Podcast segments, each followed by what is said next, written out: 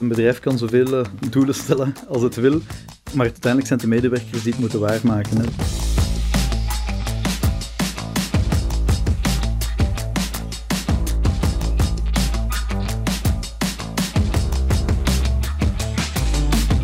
Iedere ondernemer zou willen betalen om de toekomst te kunnen voorspellen. Geen gemakkelijke opdracht, want die toekomst die zit vol tegenstrijdigheden. Ik ben An Luyten en in Paradox, een podcast van Dell Technologies in samenwerking met Tijd Connect, ga ik in gesprek met Koen Segers, de Channel Director bij Dell Technologies in België en Luxemburg. Dag Koen. Dag An. Ja, we kunnen er niet omheen. Hè. De toekomst, jammer genoeg, maakt klimaatverandering daar ook onderdeel van uit. De extreme weersomstandigheden van de afgelopen jaren en maanden, ook bij ons hier, die tonen dat we zelf het slachtoffer worden van de broeikasgassen die we in steeds grotere hoeveelheden blijven uitstoten. Koen, voor ik een aantal paradoxen aan jou voorleg, zou ik toch ook wel eens willen weten van jou... Klimaatverandering, is dat iets dat je bezighoudt? Dat doet het zeker. Niet het minst omdat ik 3 kinderen heb, die ik ook een zorgeloze toekomst wil kunnen bieden. Ik denk dat iedereen die kinderen heeft dat meteen begrijpt. Maar zeker niet alleen daarom. Hè. Ik wil ook mijn steentje bijdragen om ervoor te zorgen dat onze aarde een leefbare plek blijft. Volledig met jou eens. Ik heb zelf ook 2 kinderen. We moeten dus dringend eigenlijk op zoek naar oplossingen. En dat brengt me meteen bij de eerste paradox die ik bij heb. Technologie en digitalisering... kunnen mee de oplossing voor de klimaatverandering vormen, maar ze hebben zelf ook een eigen klimaatimpact. Do explain, Koen. Ja, ik denk dat zomaar claimen dat digitalisering de wereld zal redden inderdaad een brug te ver is. Dus zoals dat je zelf al aangaf, klimaatverandering is een heel complex probleem. Maar ik ben er wel van overtuigd dat technologie een belangrijke rol kan spelen in de ontwikkeling van een duurzamere wereld. En ook in het bereiken van de klimaatdoelstellingen die ondertussen toch alweer 5 jaar geleden in het Akkoord van Parijs zijn vastgelegd. Dus maar we moeten dan wel technologie op de juiste manier inzetten. En uit de cijfers van het World Economic Forum blijkt bijvoorbeeld dat digitale technologie nu al kan helpen om de wereldwijde CO2-uitstoot met 15% te verminderen. We moeten eigenlijk tegen 2030... met de helft verminderen. Dus dat brengt ons toch al bijna aan een derde van die doelstelling. Ja, we zijn op de goede weg, maar kan je daar zo eens een voorbeeld van geven? Er zijn voorbeelden in heel diverse sectoren. Hè. In de industrie, in de energiesector, in de voeding, in transport. Transport bijvoorbeeld, ja, uiteraard de elektrificatie van de voertuigen. Maar wat als echt als een gamechanger wordt aanzien op ecologisch vlak is inderdaad de 5G-technologie en de zelfrijdende auto's. Hè, waardoor we verwachten dat er inderdaad meer auto's gedeeld zullen worden, minder voertuigen worden aangekocht en daarmee onmiddellijk gepaard ook minder uitstoot. En we verwachten zeker in de transportsector op korte afstand toch wel een revolutie op dat vlak. Ja, even terug naar de IT-sector. Uit een onderzoek van Gartner, en dat is een onderzoeks- en adviesbureau wereldwijd in de informatietechnologie, blijkt dat binnen een bedrijf 2% van de volledige CO2-uitstoot eigenlijk van het IT-departement komt. Misschien niet zoveel op het eerste zicht, maar zijn er ook manieren om die uitstoot, die 2%, naar beneden te krijgen? Ja, die 2% lijkt maar een klein aandeel, maar uiteindelijk is de CO2-uitstoot van de IT-industrie en het internet wel bijna even groot als eigenlijk al het vliegverkeer wereldwijd. Dus het loont zeker de moeite om te proberen om die uitstoot te verminderen. En we denken dat dat kan. Hè. Dus zo zorgt technologie ervoor dat we kunnen telewerken, hè, wat dan weer een impact heeft gehad op de files. We hebben dat gezien de afgelopen maanden uiteraard. En daarmee inderdaad ook minder uitstoot van CO2 en andere schadelijke gassen. Maar andere voorbeelden op een ander vlak kunnen informatiesystemen werkprocessen echt gaan analyseren en verbeteren, waardoor dat er minder tussenstappen nodig zijn die elk ook weer hun eigen uitstoot hebben. Of in het energienet kan de digitalisering ervoor zorgen dat energie die we uit windmolens winnen bij hoge productie en een lage vraag automatisch omgeschakeld worden om bijvoorbeeld waterstof te produceren. Een ander voorbeeld is in de landbouw en de productie. Daar kan technologie zeker een cruciale rol spelen om emissies te verminderen en aan efficiëntie te winnen. Dus denk maar bijvoorbeeld aan GPS-technologie en sensoren voor precisielandbouw. Ja, zodanig dat je heel efficiënt aan landbouw kan doen. Goed dat die technologie er is, maar tegelijkertijd is diezelfde technologie ook energieverslindend. Ja, dat is zeker waar. Hè. Dus zeker een aantal nieuwe technologische ontwikkelingen, zoals blockchain, supercomputers, artificiële intelligentie, zijn zelf eigenlijk ook heel erg energieintensief. Zetten we die meer in, dan moeten we ook zoeken naar manieren om hun energieverbruik te verminderen en de energie die we dan toch nodig hebben te voorzien via hernieuwbare bronnen. Ja, Koen, voor deze podcast heb ik me goed voorbereid. Ik heb wat research gedaan en een van de dingen waar ik op uit ben gekomen is dat datacenters blijkbaar evenveel energie verbruiken als een gemiddelde stad. Maar hoe komt dat? Ja, ik zal een aantal cijfers geven om het wat inzichtelijk te maken. Dus momenteel zijn we bijna met 8 miljard mensen. Er zijn een dikke 5 miljard smartphones op de wereld, 4,5 miljard internetgebruikers en bijna 4 miljard gebruikers van sociale media. Dus dat wil zeggen dat er steeds meer data bij komt en die trend zal zich alleen nog maar versnellen de komende jaren. Dus denk maar aan ons smartphonegebruik, 5G, slimme huishoudtoestellen, maar ook die zelfrijdende auto's waar we het daarnet over hadden. Dus dat betekent eigenlijk ook dat die data ergens zal moeten opgeslaan worden, hè, want dat kan ook in de cloud of een on-site datacenter, maar uiteindelijk die cloud, al die data komt ook gewoon in een datacenter terecht. Dus die datacenters, er zullen er steeds meer nodig zijn en ze zullen ook groter worden. En als je al eens in een datacenter bent geweest, dan weet je dat die servers die daar staan te draaien heel veel warmte produceren. Ja. En die datacenters moeten dus ook gekoeld worden. Hè. Dus je hebt enerzijds het verbruik van de datacenter zelf, maar anderzijds ook het energieverbruik van de koeling. En daarmee komen we eigenlijk terug aan het onderwerp van onze vorige podcast. Je moet gaan nadenken over welke data je opslaat en welke niet. Daarvoor heb je goede datamanagementsystemen nodig die ervoor zorgen dat nodeloze kopieën worden opgespoord en verwijderd. Want die datagroei heeft een rechtstreekse impact op ecologie. Ja, slim omgaan met data, niet te veel data opslaan. Maar zijn er dan nog manieren om zo de energieconsumptie op vlak van IT om dat terug te dringen? Ja, zeker. Enerzijds zie je dat ICT helaas niet altijd op de meest efficiënte manier wordt ingezet. Dus in heel wat datacenters staat er nog verouderde apparatuur of wordt apparatuur niet efficiënt gebruikt. Dus ook datacenters moeten gaan evolueren, bijvoorbeeld door nieuwe serverinfrastructuur te gebruiken die minder energie nodig heeft. Of door slimme monitoring tools te gebruiken. Dus die systemen sporen dan bijvoorbeeld servers op die lange tijd niet gebruikt worden, maar wel nog altijd operationeel zijn en dus eigenlijk 24 op 24 energie verbruiken. Die beheerders van die datacenters kunnen die toestellen verwijderen en dikwijls worden die toestellen dan nog wel... Er wordt daarvoor nog een tweede toepassing gezocht. Gerecycleerd. Of gerecycleerd, inderdaad. Ja, dus ze gaan zeker niet verloren. Mm-hmm. Een tweede zaak misschien toch wel, waar de IT toch ook nog wel rekening mee moet houden, is de groeiende berg van e-waste, het elektronisch afval. Dus elk jaar wordt er wereldwijd 50 miljoen ton e-afval gecreëerd. En daarmee is dat eigenlijk de snelst groeiende afvalstroom. Dus vandaag wordt er maar 20% van de elektronische apparaten eigenlijk op een verantwoorde manier gerecycleerd. Ja, dat is weinig, hè? Dat is weinig, ja. Maar we kunnen er iets aan doen. Vooral om te gaan kijken, als we die afvalstroom proberen om te schakelen naar een materialenstroom, zoals dat we noemen, dan kunnen we die negatieve evolutie stoppen en moeten we niet telkens op zoek naar nieuwe grondstoffen. Dus Dell Technologies heeft eigenlijk wereldwijd het grootste terugnameproces opgezet voor de inzameling van die elektronische producten. Dus dat maakt eigenlijk deel uit van onze doelstelling om te evolueren naar een volledig circulair model. Ja, dus inzameling en dan ook recyclage uiteraard. Dat is één zaak, maar ik vraag mij dan af, dat is een sector die enorm snel evolueert. Dus ik kan mij ook wel voorstellen dat innovatieve technieken ook kunnen helpen, hè? Zeker, zeker. Er is een heel mooi initiatief van de Europese datacenters. Dat heet het Pact voor Klimaatneutrale Datacenters. En datacenters hebben daarin een overeenkomst gesloten met de Europese Unie om tegen 2030 klimaatneutraal te zijn.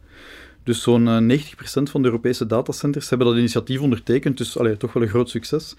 En die datacenters die moeten eigenlijk hun energie-efficiëntie bewijzen met meetbare doelstellingen. Hè. Dus ze moeten 100% CO2-vrije energie inkopen, prioriteit geven aan waterbesparing, servers hergebruiken en repareren en zoeken naar manieren om de warmte die ze produceren, om daar een nuttige toepassing aan te geven. Mm-hmm. En om de 2 jaar controleert de Europese Commissie de voortgang.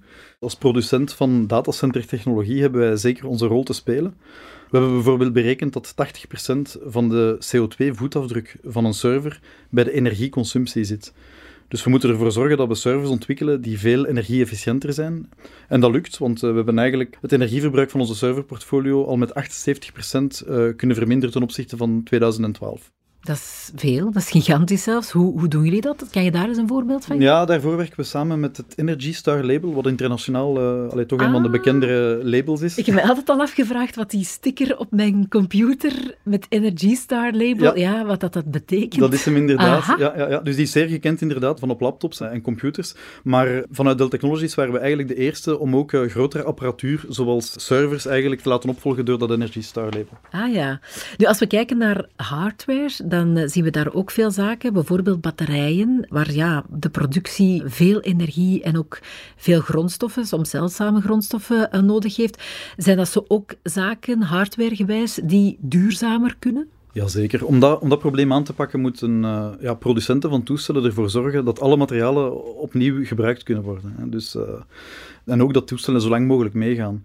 We noemen dat bij Dell Technologies Design for Environment. Dus je focust dan eigenlijk veel meer op het hergebruiken, de reuse, of op het herstellen, de repair en het refurbishen dan eigenlijk op het verbruik. Mm. Dus dat betekent bijvoorbeeld dat je toestellen modulair gaat moeten gaan ontwerpen, zodat je de verschillende componenten gemakkelijk uit elkaar kan halen en je ze kan vervangen indien nodig. Hè. Maar ook dat je ervoor zorgt dat een bestaand product, dat je dat eenvoudig kan gaan upgraden naar een nieuwe versie, zonder dat je het hele toestel moet gaan vervangen. En wanneer dat dan toch niet zou voldoen voor de huidige toepassing, dat je toch nog probeert ergens anders te gaan inzetten waar misschien minder performantie of rekenkracht nodig is. En in onze cijfers passen we dat eigenlijk al jaren toe. Een interessant gegeven daarbij ook is dat ook het businessmodel kan veranderen. Hè? Dus van pure verkoop naar meer as-a-service modellen. Dus de klant betaalt dan enkel voor de service en de persoon of de organisatie die de service beheert, moet er dan voor zorgen dat hij de kwaliteitsstandaarden haalt en met welke toestellen of op welke manier hij dat doet, dat is dan de verantwoordelijkheid van de leverancier. En dat zorgt dus echt wel voor een win-win-win, hè, voor het leefmilieu, voor de klant en voor ons. Bij toestellen zoals laptops ligt dat iets moeilijker, maar ook daar focussen we steeds meer op design for environment.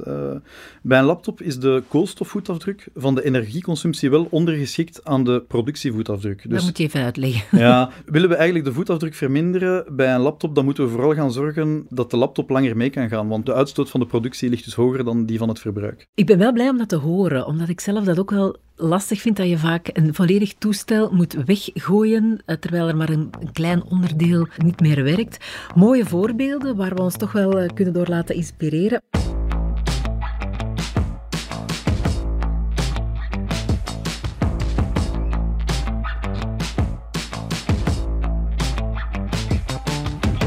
Maar dat brengt me ook wel tot een volgende paradox. Individuele initiatieven om CO2 te verminderen zijn nodig, maar hun impact op het klimaat is eigenlijk verwaarloosbaar. Dat is niet zo'n heel positief verhaal, jammer genoeg. Je impact als individu op het milieu, dat is eigenlijk klein. Als individu heb je tegelijk weinig, maar heel veel impact. Hè. Ik denk het beste voorbeeld dat we kunnen geven is hoe we hier in België recycleren. Hè. Dus of ik thuis alles keurig sorteer of niet, zal weinig impact hebben op de totale berg die naar recyclage kan. Maar omdat de meerderheid van de Belgen goed sorteert, staan we Europees wel aan de top als het over aparte inzameling van afval gaat. Dus vele kleintjes maken wel degelijk één groot. En als consument heb je trouwens een bijkomende troef. Je kan druk uitoefenen op de bedrijven waarvan je producten koopt. Dus dat zien we toch ook steeds meer en meer gebeuren. Het is heel belangrijk om daarin te denken aan partnerships en samenwerking. En de Verenigde Naties heeft dat heel goed begrepen. Hè. Dus in de visie die ze ontwikkeld hebben, die zit volledig vervat in de Sustainable Development Goals, de zogenaamde SDG's. Ja. Die hebben ze gelanceerd in 2015. En dat zijn 17 doelen die we met z'n allen, dus overheden, bedrijven, regio's, landen, moeten halen tegen 2030. En die doelen die zijn heel divers, gaande van geen armoede tot verantwoorde consumptie en productie. Maar het 17e doel zegt het eigenlijk volledig. Hè. Dus dat gaat volledig over de partnerships die nodig zijn om alle andere doelen te bereiken. Dus het laatste doel zegt eigenlijk, we moeten allemaal samenwerken om de 16 vorige te bereiken. Nu, we hebben het al gehad over bijvoorbeeld recyclage, sorteren, maar als we dat nu even terug naar de IT-sector trekken, dit debat, waar kan technologie daar dan een rol in spelen? Technologie kan een hele grote rol spelen. We weten dat momenteel slechts 8,6% van de wereldproductie circulair is. Ik vind dat heel weinig. Ja, dat is heel weinig, inderdaad. Ja. En dat komt deels omdat we nog te weinig inzicht hebben op de plaatsen waar de verbetering mogelijk is. Maar digitalisering en digitale strategieën kunnen die omschakeling faciliteren. En dus volgens een recent rapport van het World Economic Forum kunnen nieuwe technologieën zoals artificiële intelligentie, machine learning, helpen om vooruitgang te boeken bij 70% van de Sustainable Development Goals. Dus zo kan artificiële intelligentie bijvoorbeeld helpen bij het creëren van nieuwe logistieke systemen en ketens om producten in grote mate te kunnen demonteren en recyclen. Dus concreet wil dat zeggen dat we kennis en data gaan connecteren en verbinden, zodat we inzicht krijgen in een volledige toeleveringsketen of de weg die dan een bepaald materiaal doorheen die keten zal afleggen. En zo wordt het dan ook duidelijk waar dat er materiaalverlies is of waar er opportuniteiten zijn om het proces efficiënter te maken, zodat er minder CO2 uitgestoten wordt. Dus op die manier kom je als bedrijf eigenlijk te weten waar je grootste emissies zitten en wordt het ook heel duidelijk welke het eenvoudigst aan te pakken zijn. En dan zorgt ervoor dat je kan starten met die initiatieven die echt het meeste klimaatimpact hebben. Tot zover de theorie. Even kijken naar Dell Technologies. Zijn jullie daar concreet ook zelf mee bezig? Uiteraard. Gelukkig. Ja. Nee, zeker en vast. We hebben onszelf een aantal heel uitdagende doelen gesteld voor 2030. We noemen dat onze moonshot goals. En om een paar voorbeelden te geven, dus in 2030 willen wij dat voor elk product dat een klant koopt, eenzelfde product hergebruikt of gerecycleerd wordt. Een ander voorbeeld is dat onze verpakkingen tegen 2030 volledig moeten gemaakt worden van gerecycleerd of hernieuwbaar materiaal. Maar we kijken eigenlijk ook al verder, dus we kijken ook al naar 2050 en waar dat we eigenlijk volledig koolstofneutraal willen zijn. Dat is ambitieus, maar dat kan wel met de juiste aanpak. En daarmee wil ik zeggen dat je kan zo'n allesomvattend vraagstuk als klimaatverandering niet aanpakken in zijn geheel. Je moet het echt gaan opsplitsen in kleine acties. Baby steps, ja. Ja, en die echt heel goed meten en opvolgen. Want al die kleine acties samen hebben wel een grote impact. Zeker wanneer we dat doortrekken naar onze samenwerking met partners. Bedoel je dan ook bijvoorbeeld de samenwerking in de supply chain? Want die kwam de voorbije jaren, als ik me niet vergis, toch wel onder druk staan. En ook dat heeft natuurlijk een impact op CO2 en CO2-uitstoot. Heb je daar tips van hoe het daar beter kan? Absoluut. Ook dat kan je eigenlijk vergelijken met wat je zelf thuis doet. Dus ik kan ervoor kiezen om thuis goed te isoleren, hè, zodat we minder energie nodig hebben voor de verwarming. Ik kan er ook bijkomend dan voor gaan kiezen om hernieuwbare energie in te kopen. En ten derde kan ik ook proberen om de buurt mee te mobiliseren om bijvoorbeeld ledverlichting te voorzien in de straat. Ja. En bij bedrijven gaat dat eigenlijk net zo. We noemen dat de scope 1, 2 en 3 emissies. En scope 1 zijn dan de directe emissies van ons bedrijf, hè, die moeten we verminderen. Scope 2 zijn de indirecte emissies die we aankopen, bijvoorbeeld elektriciteit. En scope 3, dat zijn de moeilijkste, dat is dan de supply chain, maar dat zijn ook de klanten die onze producten gebruiken. Dus en als je als bedrijf de analyse maakt waar de grootste klimaatwinsten liggen, dan is dat dikwijls in scope 3. Ja, ons doel is om klimaatneutraal te zijn in 2050 en dat gaat dan wel degelijk over die drie scopes samen.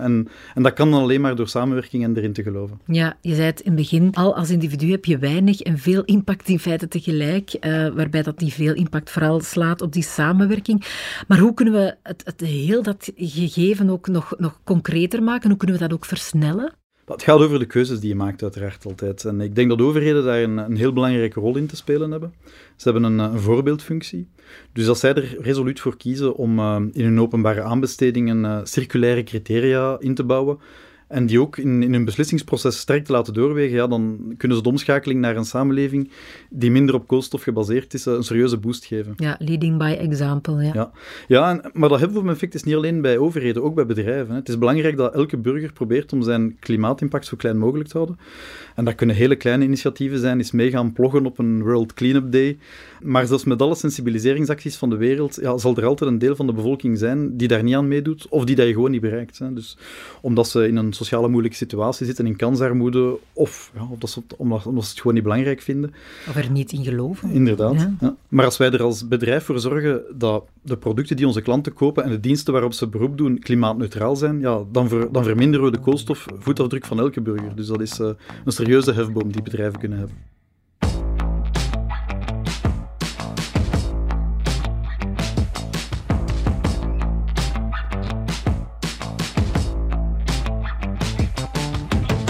Tegelijkertijd, en nu komt misschien een beetje de stoute paradox in dit verhaal, is het ook een heel mooi marketingverhaal, hè? Koen, daar moeten we eerlijk in zijn. Bedrijven pakken daar graag mee uit, hè, met duurzame initiatieven. Maar is het in de praktijk ook meer dan enkel marketing en greenwashing?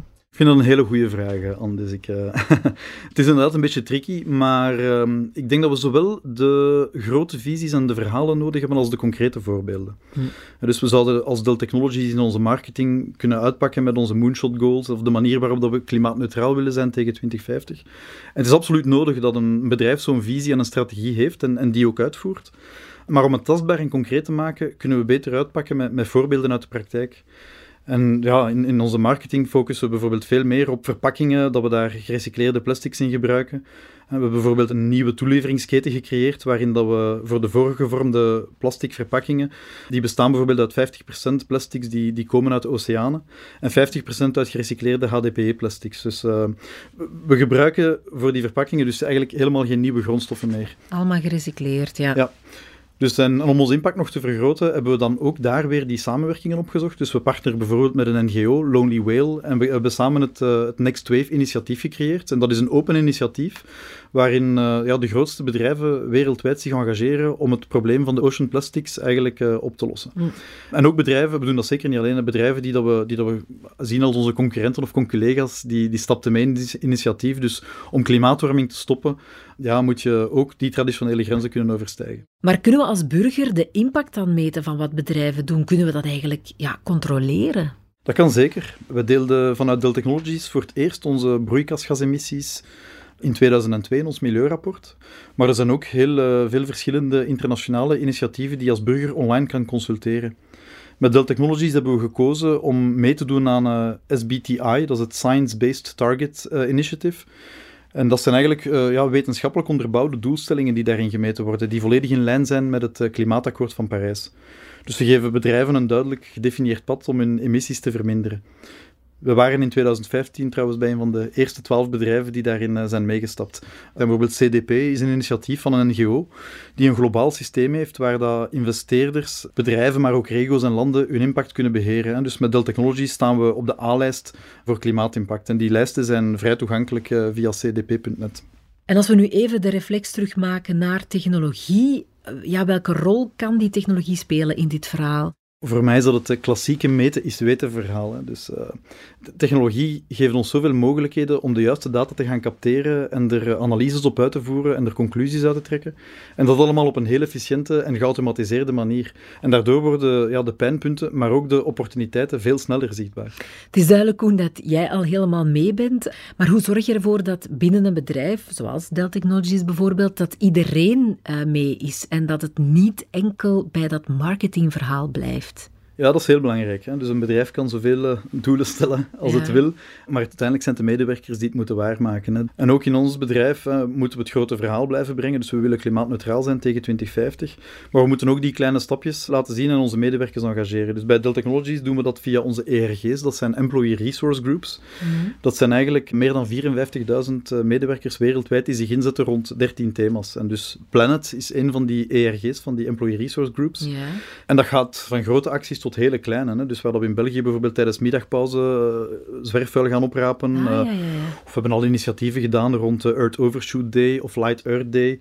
Dus enerzijds willen we op die manier mensen bewust maken van verschillende problematieken, maar anderzijds ook sensibiliseren om zelf in actie te komen. Mm. We komen dus weer op hetzelfde thema waar we het al eerder over hadden. Samenwerking en partnership zijn nodig. Hè? Dus zowel binnen je bedrijf, maar zeker ook erbuiten. Hè? Dus die grote verhalen en de stevige strategie zijn de start, maar die lokale en concrete stapjes die we zetten, moeten we zeker ook blijven vertellen. En op die manier zoveel mogelijk mensen proberen te inspireren. En ik denk als conclusie voor mij dan is het, in november vindt er terug een klimaatconferentie plaats, deze keer in Glasgow. En die wordt een beetje aanzien als de conferentie van de laatste kans. Hè. Zowel het internationaal klimaatpanel als de Verenigde Naties waarschuwden recent voor een klimaatcatastrofe. En je kan daar als bedrijf naar kijken, of je kan er ook voor gaan. En net zoals Dell Technologies en meer dan 700 andere bedrijven, het Race to Zero Business Commitment tekenen. Dus al die bedrijven engageren zich om actie te ondernemen, zodat de klimaatopwarming beperkt blijft tot 1,5 graden Celsius. Dus ik hoop dat we de luisteraars van deze podcast ook hebben geïnspireerd om klimaatactie te ondernemen. En zeker hun medewerkers en partners te engageren. En wij zijn vanuit Dell Technologies met heel veel plezier een van die partners. Dat is bij deze genoteerd en ik denk dat die inspiratie er wel degelijk zal zijn. Dank je, Koen Segers. Meer vind je ook op tijd.be/paradox. Daar staan trouwens nog 2 andere afleveringen binnen deze reeks. Daarin hebben we het over de nieuwe manier van werken en ook over de kracht van data. Ook zeker de moeite om te beluisteren. We horen elkaar daar.